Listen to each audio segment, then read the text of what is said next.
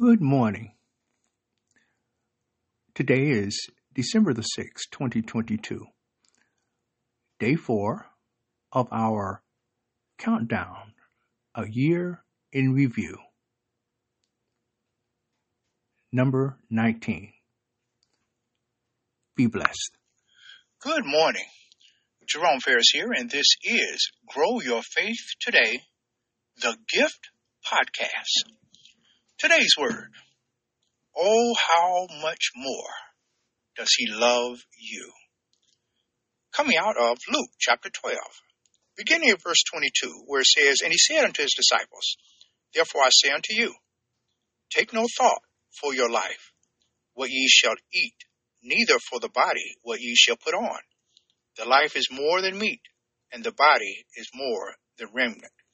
Consider the ravens, for they neither sow nor reap, which neither have storehouse nor barn, and God feedeth them. How much more are ye better than the fowls?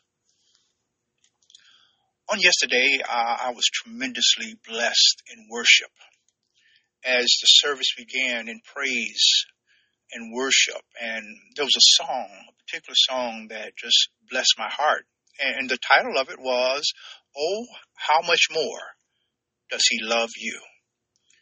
And I woke up this morning just humming that song in my spirit. And, and so I'm led to, to, to look at this particular verse out of Luke chapter 12, where Jesus met with his disciples and he, he, he told them, don't worry about the cares of life, about your needs being met. He gave an example of the birds of the air, of how they, that they don't sow, they don't reap, they don't work, but God feeds them. He makes sure that they're fed every day. And then he went on to say, consider the, the flowers, the lily of the fields, and how they neither toil or spin. And yet, uh, Solomon, in, in all of his glory, of, of all that he did for God in building a, a beautiful temple for God, Yet God have clothed the grass, which is today in the field and tomorrow will be cast into the oven. How much more, he says, will he clothe you? We are not to worry about our needs being met because God will provide for everything we have in need of. The apostle Paul said that, that, uh, that God will supply all of our needs according to his riches in glory by Christ Jesus. And so uh, I am just encouraged this morning, and I pray that you are too, that we're not to take any thought.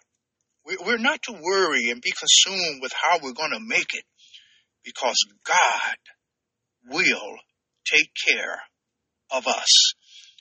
How much more? How much more does he love you? I tell you how much. The word says, for God so loved the world that he gave his only begotten son that whosoever would believe in him would not perish, but would have everlasting life. That's how much more he loves you that he was willing to give his only begotten son that you and I might have eternal life.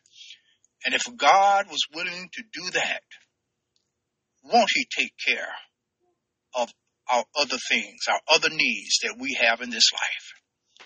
I know he will. And I'm encouraging you also. Be encouraged today.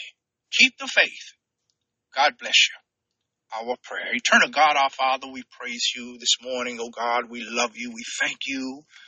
Hallelujah. We thank you, oh God, for this day, another day, oh God, in which you have blessed us.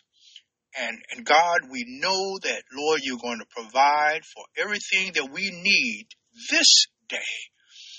I'm reminded of your word, uh, your prayer. Give us this day our daily bread. So, God, we praise you today for blessing us and, and just continuing to be faithful in making sure, Lord, that our needs are provided. You are a great God, and oh God, I love you and thank you so very, very much. Thank you for your son Jesus. Thank you for the forgiveness of sin. Thank you for the salvation that was made possible through Christ. We love you, we praise you, and we thank you this day.